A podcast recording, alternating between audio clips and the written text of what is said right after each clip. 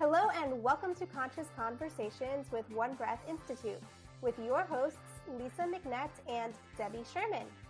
Tune in for mind blowing conversations on how to be more conscious and present in your life. Topics we cover include healing, spirituality, introspective breathwork, astrology, dreams, alternate states of consciousness, and so much more. Hear from us and our interesting guests Make sure to follow and subscribe to easily find us and listen again.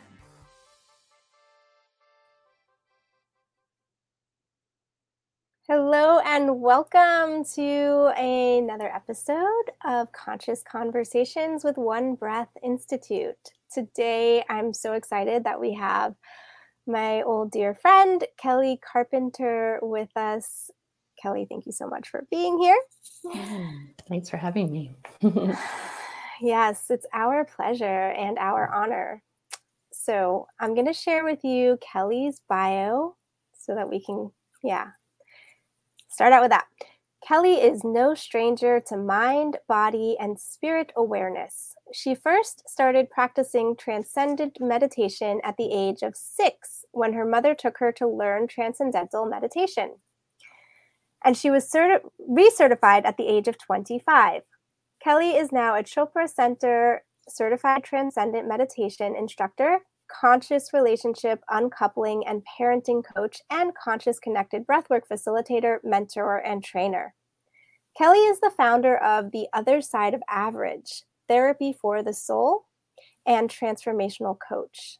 Her goal is to help conscious families and practitioners learn and master the three most essential tools that help align you with your soul's purpose your essential nature and the truest expression of yourself, all whilst healing and transcending past resentments, trauma, and stories that have kept you stuck and in pain. It is then that you experience the miracles and fulfillment of life in every moment, especially during life's inevitable obstacles.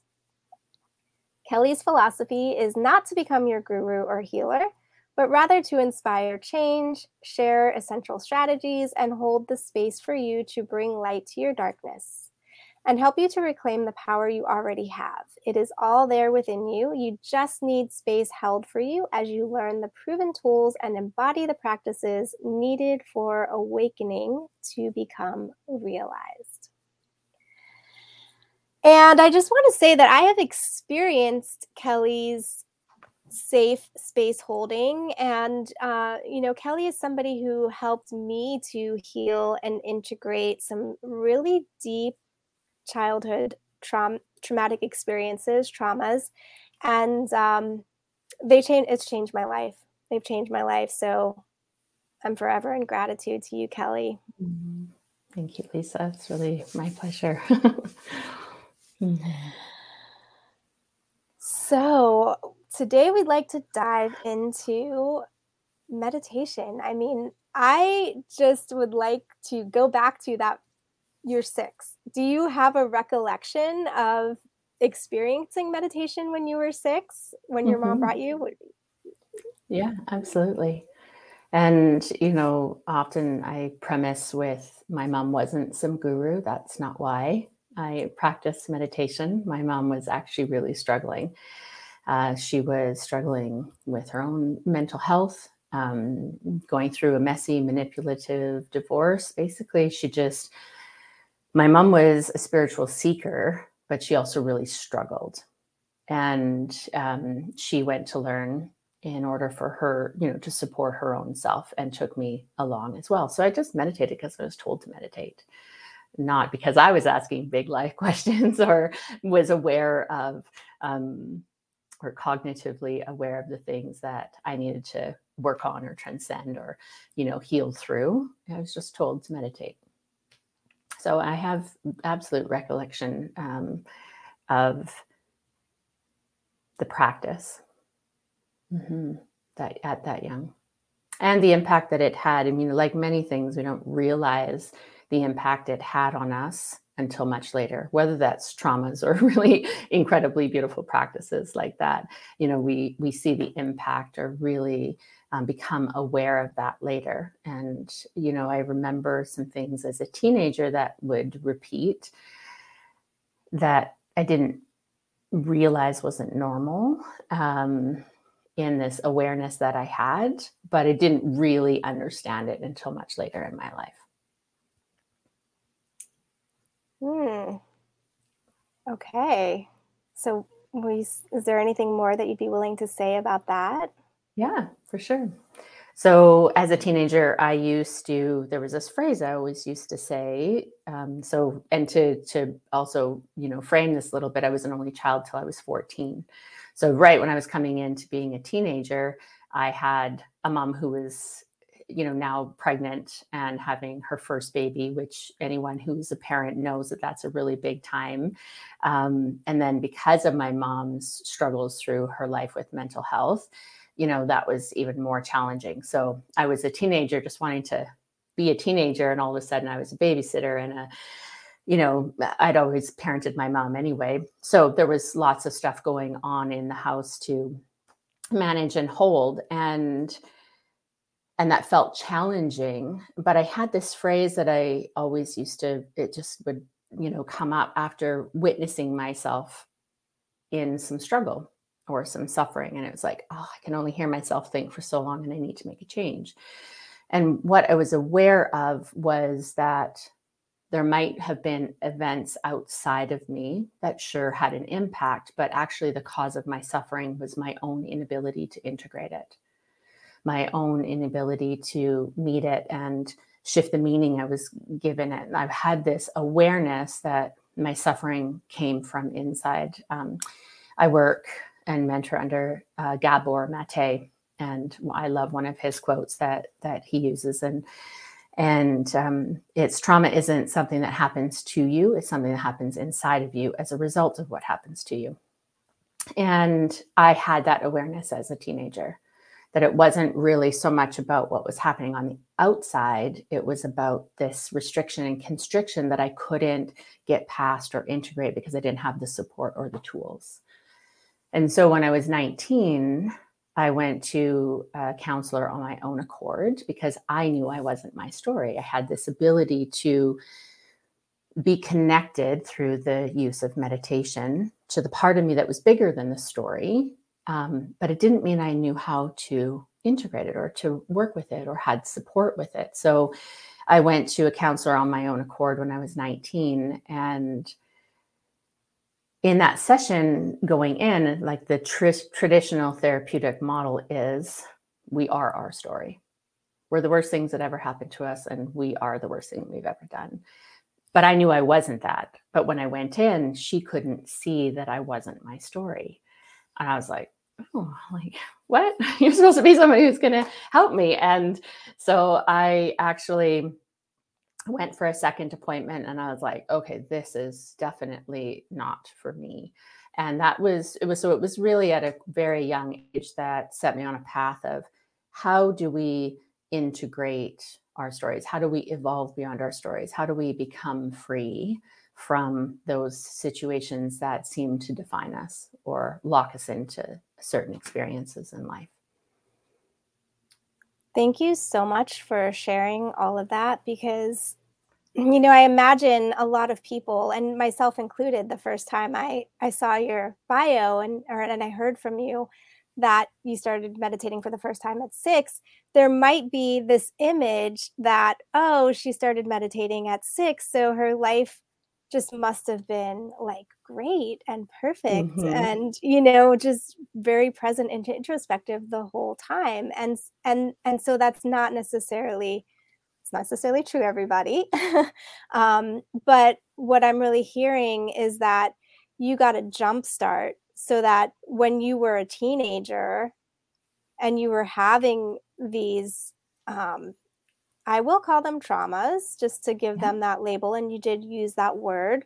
You were having these these traumas, these experiences. Um, you you were able to come back to this self-reflective place and to seek out seek out help, which, you know, at 19, seeking out a therapist on your own, uh, that's very mature, right? A lot of people might, uh, a lot of teenagers might go to drinking or drugs or just not have that awareness to to take um, to take that step back that self-reflection and and to take action and so i just really want to yeah just to highlight that and to acknowledge you for hmm. taking mm. that path mm. thank you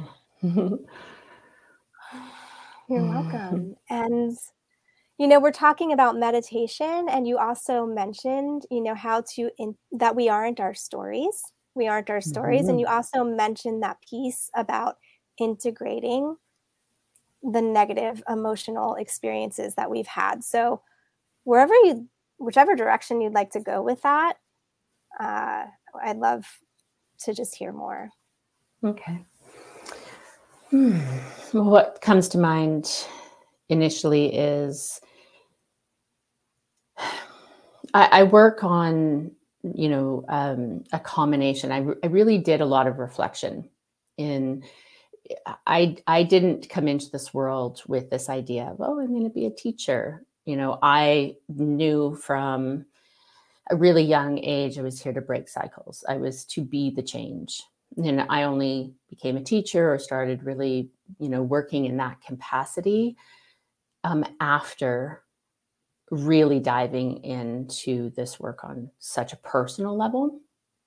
And I did a lot of reflection on, you know, based on my life, what I have accomplished, and not in a monetary sense, but even meeting childbirth and having pain free child, you know, childbirthing experiences and navigating as i did as a child you know these traumas and events that that happened what really like was it just that i meditated at 6 was it that i you know asking these questions and it's really looking at what i call three conscious practices.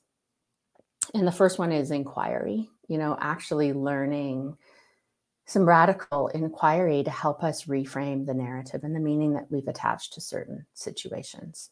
Um, embodied feeling. We all have to learn how to feel again. This is how I use the breath, um, whether it's breath work or breath in a different capacity, but being able to be in our bodies and and build that. Um, develop that skill of feeling because when you look at people's lives how many of us were you know it was actually safe to feel you know or how many of us had people around us whose their their emotions weren't safe so most of us, you know, suffering is 100% of the time a disconnect from ourself or the essence of who we are and an avoidance of pain and vulnerability. Most of us have been taught to run from things that seem vulnerable or painful. And so, you know, that's a skill that we actually have to learn how to do again in a safe way to hold these deep emotions, um, integrate them, process them, and the other is stillness or presence. And so you know dropping in from that that place of meditation of silent you know connecting to that silence within us that is bigger than our story you know uh, to me that deep place of presence and stillness is really just about developing the witness um, so that we can witness what is instead of what we want to see or what we you know have been conditioned to see or you know any number of of things. So i really believe in the three tools are essential for that full integration that real conscious healing and support because for most of us what happens you know the the traumas and experiences that created that restriction the conditioning the shutdown in any capacity happened in a relational container so it heals in a relational container and you know oftentimes i say i just get to see people until they see themselves and eh, you know it's it's until we can really see that and, and develop that witness and that ability to create that container, we truly do need support. We do need to be held in it. Um, you know, if we could have done it on our own, we would have already. so, you know, the conscious support, and they use the word conscious very consciously because not all support is equal when you look at my story. And then from there, it's those three practices that I feel are essential for that full integration and um, liberation from our suffering.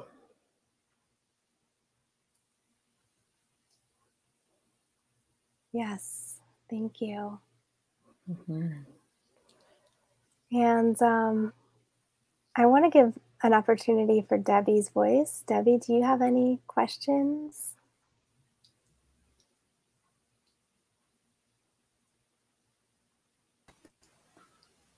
They have not formulated yet. So at this time, no. I'm really enjoying your grounding presence, Keli, and how you are articulating. So I would like to hear more of just whatever you have to, uh, whatever more you have to say. I know, and I just noticed like an energetic shift in myself. Um, there are questions coming. And if there's more to say, or Lisa, if you have some questions more, um, I would love to just continue being a witness at this time. Great. So, Lisa, do you have questions or you just wanted me to maybe talk a bit? no, that's okay. I just I wanted to give Debbie Debbie the opportunity to to jump in if she had something burning. But you know, I would like because we oftentimes get asked what meditation is. Mm. So if we could just introduce that concept of what is meditation from your mm-hmm. perspective, that would be great. Great. Yeah. So I talk about meditation in there's really just three types of meditation there's focused, observant, and transcendent. So, focused meditation is where we're focused on one thing for the entire time. Uh, that could be we're focused on an audio, we're focused on visualization, we're focused on a candle, um, you know, even breath, focused on the breath in a particular pattern, in a particular rhythm. Um, observant is where we're observing what is as it is. So that could be mindfulness practices fall into that, you know, a walking meditation. Um, it even could be, you know, when we're talking in reference to the breath, it could be just observing the breath without manipulation, just the awareness of it. And then transcendent is the use of a mantra. It's a Sanskrit, it's it doesn't have a meaning. It's just used for its vibrational qualities and it's also used simply as a tool. So if we were to think about the way that the mind works, you know we say something we associate it with the next thing and pretty soon you know there's this talk about the monkey mind. We don't even know how we got onto this thought way over here. You know if we actually have awareness we can follow it back and it's like oh yeah i got there because of here you know? Um, and so because we have given so much emphasis and so much rein to the mind, it uses us instead of us using it. So, in a transcendent practice, it's really using the mind in just the right way to go beyond the mind and tap into that silent space that exists when within all of us to really and it's and it's there's this little teeny fraction of a space for most people they don't even know that there's any space there between the thoughts.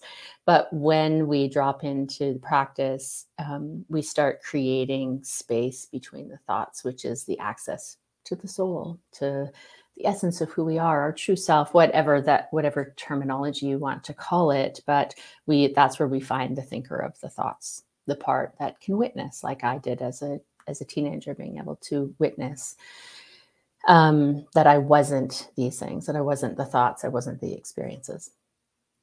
And so one of the differences about and, and i use all practices i've used all practices um, i really believe in just from my own experience of transcendent meditation. And and transcendent meditation that would be tm psm um, vedic mantra meditation. They would all fall into that category of transcendent meditation. They all have that that vedic you know sound. That's not an english word. Um, and how I would, you know, describe transcendent meditation to me, it's the the most um, integrative of mind, body, soul.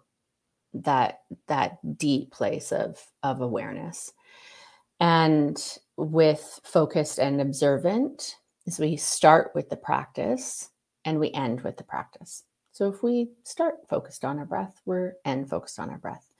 If we start a walking meditation, we end with that walking mindfulness meditation. Um, with transcendent, part of the, the word is not only the transcendental consciousness, but the we start with the practice, but we transcend the practice. So we start focused on the mantra, but we transcend that. So that's about the three categories. And one of the things I say, you know, really about meditation is we don't meditate for the experience in meditation.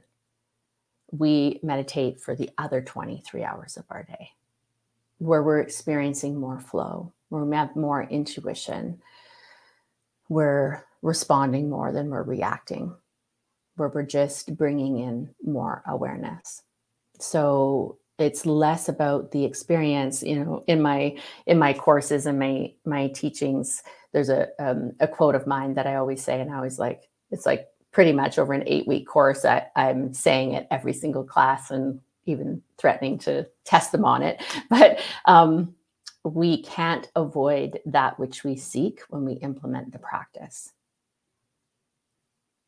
So the things that we really desire in life if we're more aligned to that true essence of who we are, our soul, that deep calling, we're going to naturally move in that direction. So we can't avoid what we truly desire, not what we want most, but what we really want if we're implementing the practice. So the, the actual miracle is in the ability to implement it the discipline, the ritual, the habit that we create to practice.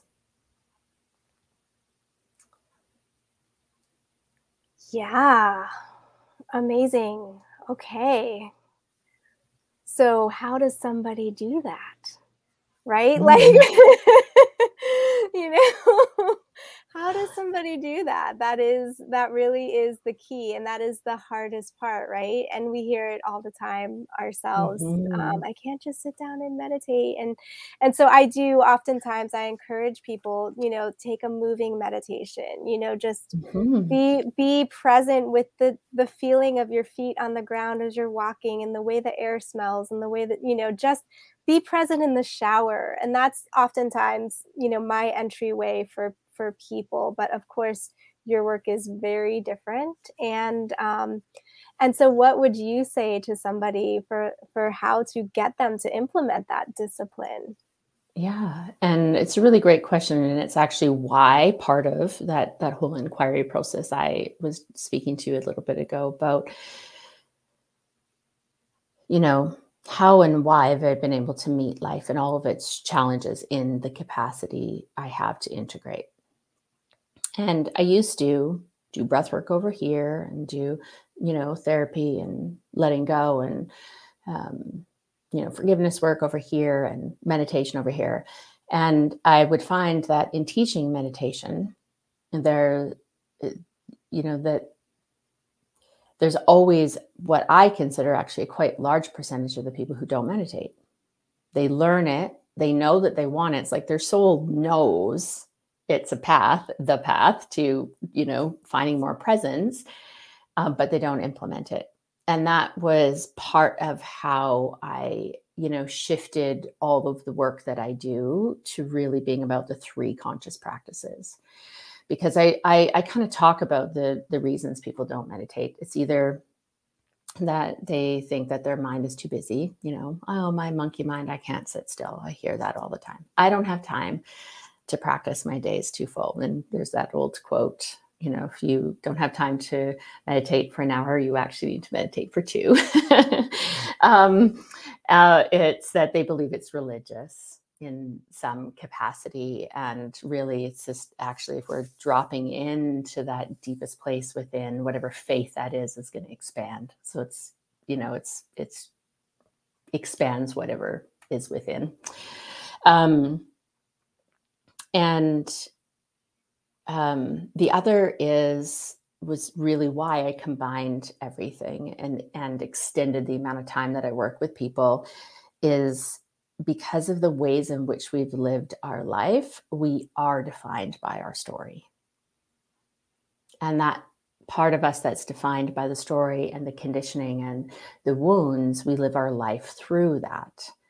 And, you know, there's that analogy of the mind, you know, 10%, um, you know, in reference to um, an iceberg, 10% on the surface, 90% under.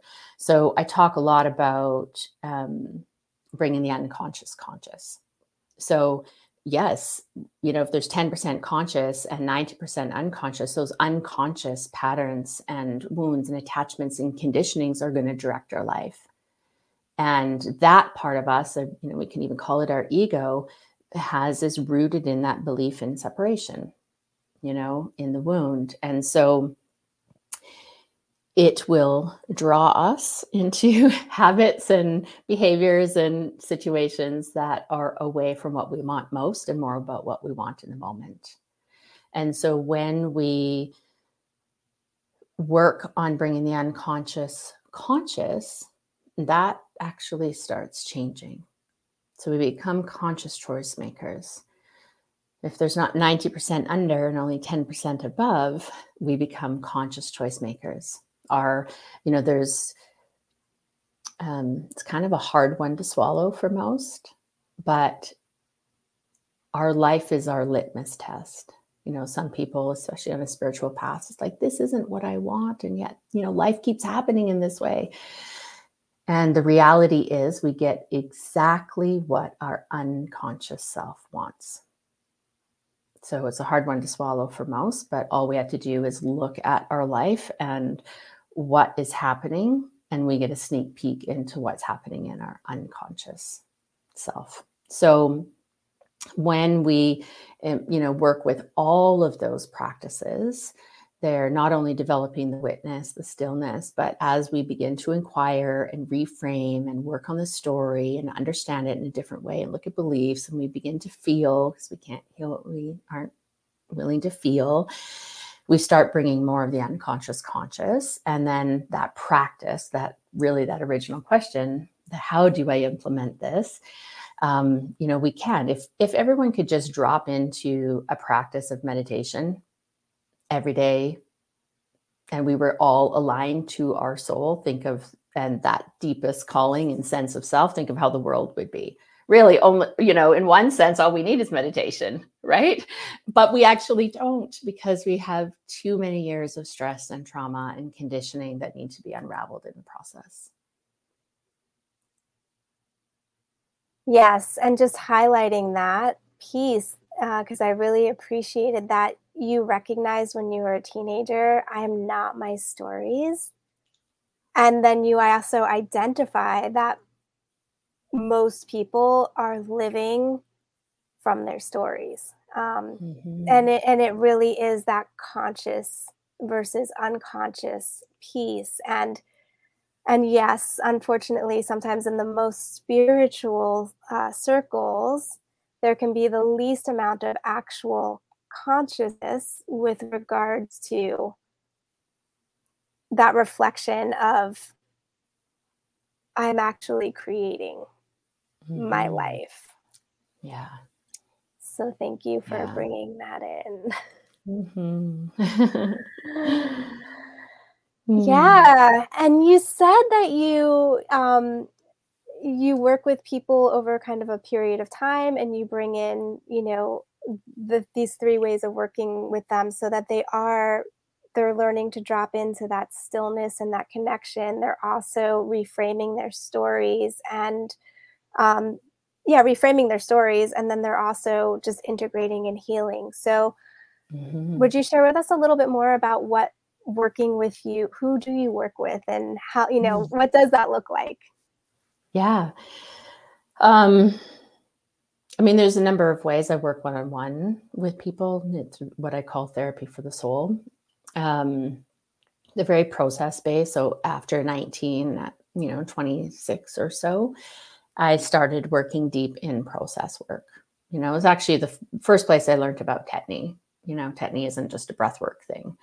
Um, so Tetany, the shaking, that, you know, all of that is just in that deep work through the stories and the, the traumas and what I call process work. And so um, I work, and I still actually work with a mentor that I've had for, you know, over 25 years. And um,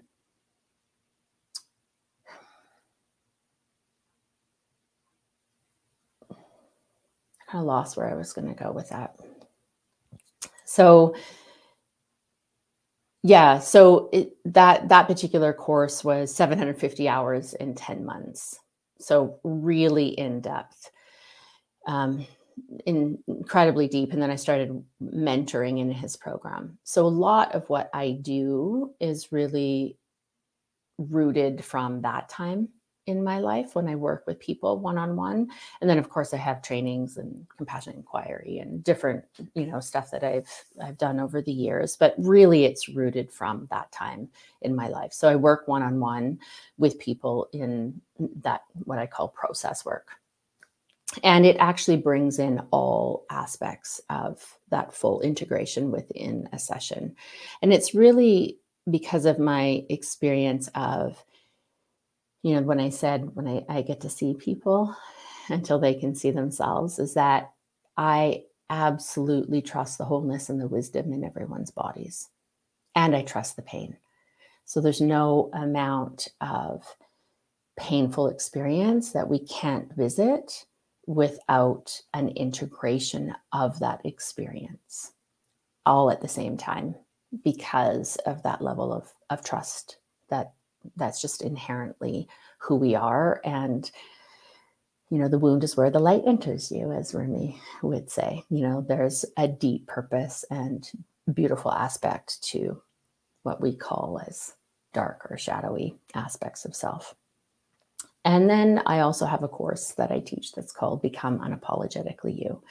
And that's where we really the the foundational piece is the transcendent um, meditation. So people receive their mantra we meditate together.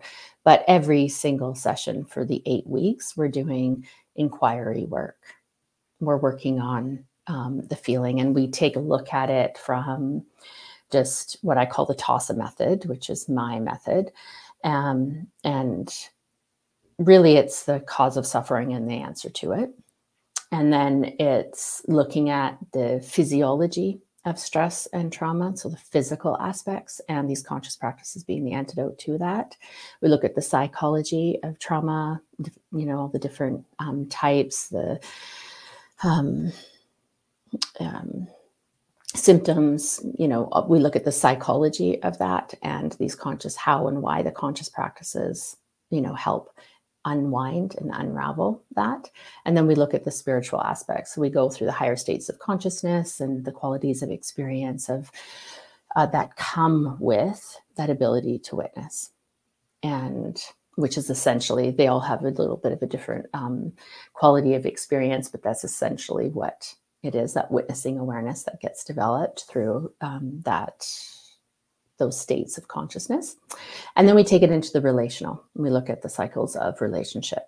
And so at first, it's all about self, and then we take it into the relational and look at the cycles of relationships um, and the patterns that we fall into, and how um, the three conscious practices help us step out of that cycle and into conscious relationship, conscious parenting, conscious. And my passion my absolute passion i mean i don't i work with teenagers directly who are ready to you know who are doing this because they want to not just because their parents are telling them to but actually are are um, interested in doing the work.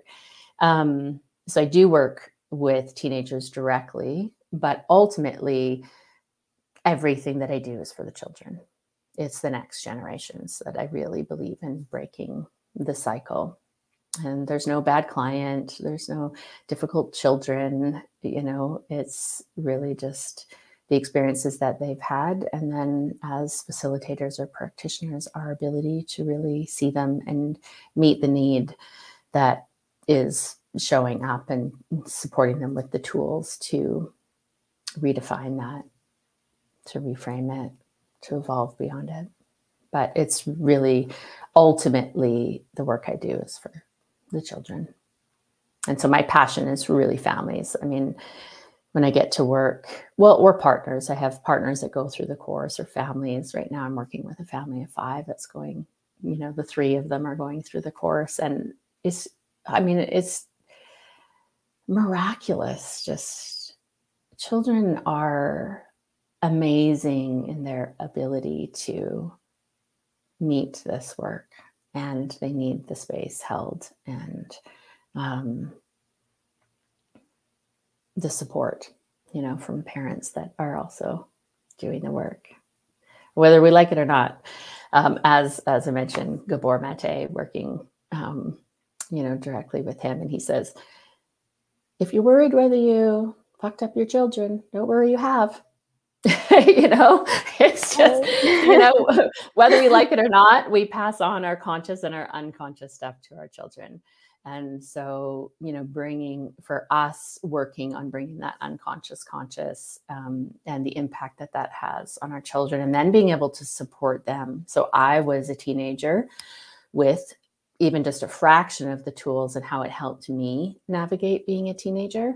And I've raised three teenagers with these practices. And I've just seen how impactful it is to step into being an, an adult with tools to support life because it doesn't matter whether you've meditated for 45 years, life still happens and it's really about our ability to meet it.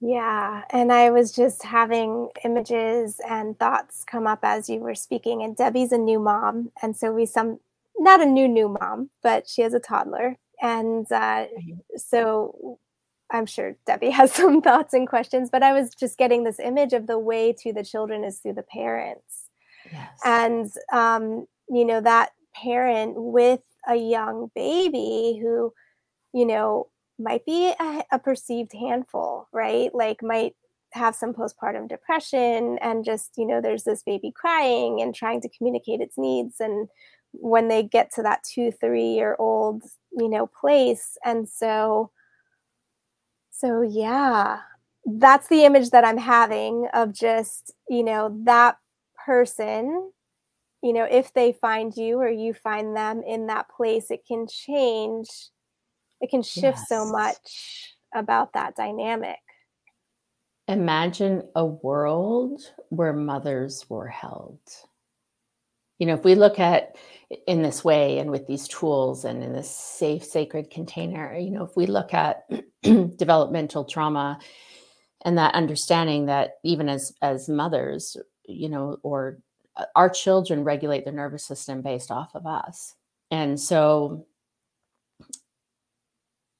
and we weren't meant to be mothers in the capacity that western society has us being mothers you know? That idea that it takes a village is really true. It's just that we don't have that village in today's um, experience of life.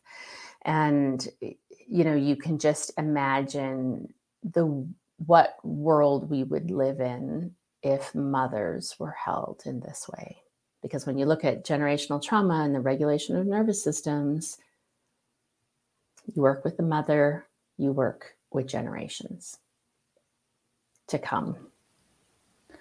Yeah, thank you, Keli, for sharing. And for those listening, this is the first time that I've had the opportunity to meet Keli. So much of my presence today was being witness and getting to know you. And um, and feeling into yeah your grounding and firm and true love that you have to offer. It feels very pure and um, limitless.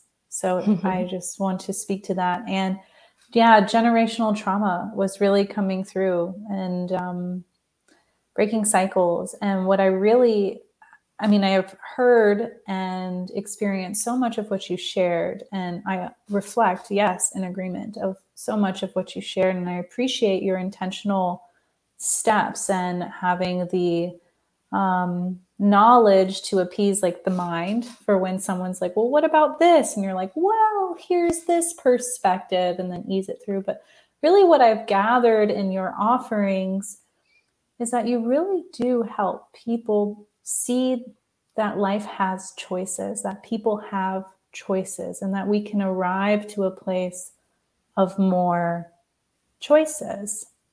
No matter how limiting we may feel, or um, yeah, just the labels, right? The labels that we may put upon ourselves unconsciously or even consciously, whether we took it from yeah the condition in which we were brought up in or we pull it in ourselves and label ourselves right we always have more choices and just by listening to you is really what i just gathering your your gifts your offerings of holding space really helps people provide inner solutions inner choices mm-hmm. and it's and you can take it any way because every time we connect to that stillness point that you spoke of, right? That the moments in between the thoughts, and the more we get familiar with it, the more it becomes routine, the more it becomes habitual, the more it becomes so part of us. It's just deeply ingrained in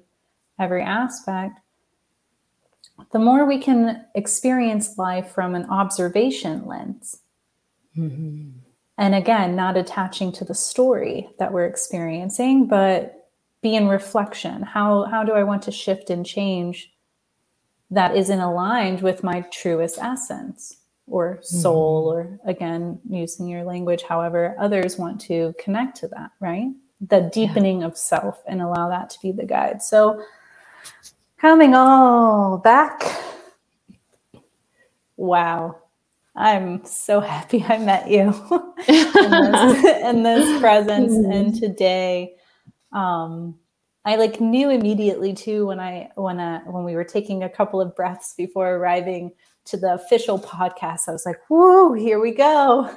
here is another powerful uh, lighthouse, powerful." Mm. Um, yeah, in my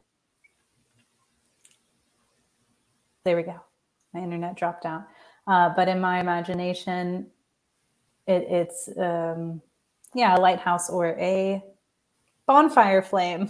Yeah. Here's another bonfire flame where other people can feel and come around and decide to get closer if they'd like to, or, or just be in presence. Mm-hmm. So, with my metaphor, I hope I trust that you're receiving that. Mm-hmm. And I'm mm-hmm. really grateful for connecting with you today. Yeah, no, my pleasure. Thank you both for doing what you're doing and for inviting me onto the podcast. Mm-hmm. Beautiful.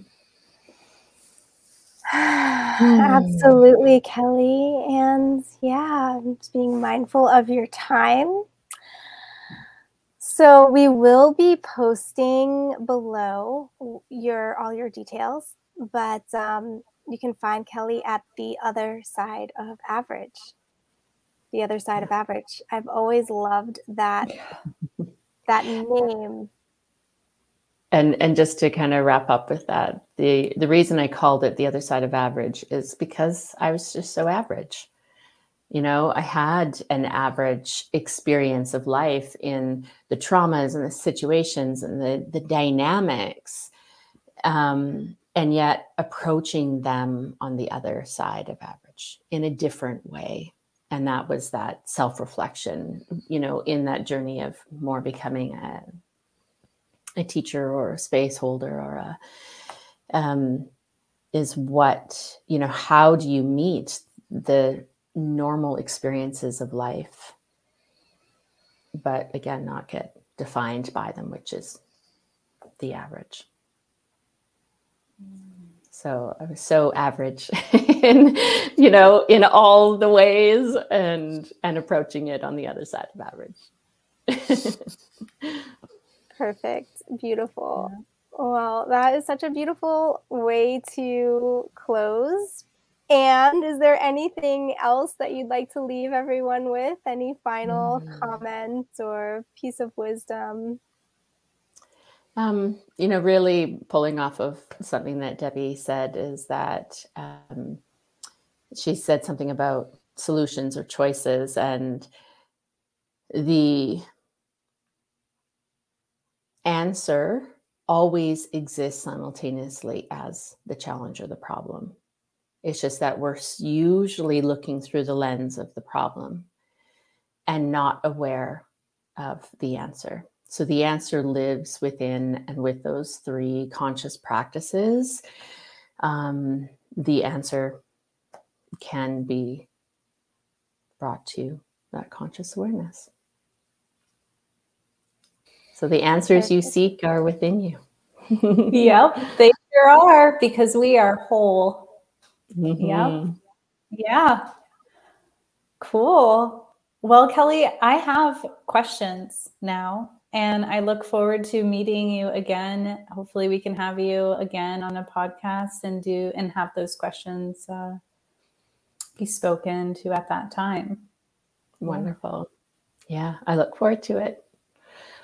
Mm-hmm. Thank you both so much. Yeah, I really, yeah, acknowledge you both in the work that you're doing as well. Well, I will receive that. I just want to give you praise and thanks and acknowledgement, but I will receive your acknowledgement as well because it means so much to me coming from you. Mm. Thank you. Thank you. Thank you. okay. Well, let's take a let's take one conscious breath together and we'll close out. Yeah.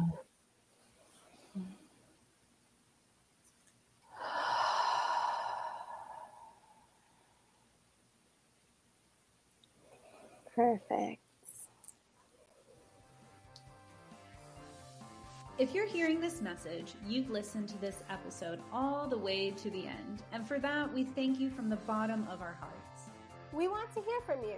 Reach out and let us know what you thought of this podcast. And please like, subscribe, and share this episode with your friends.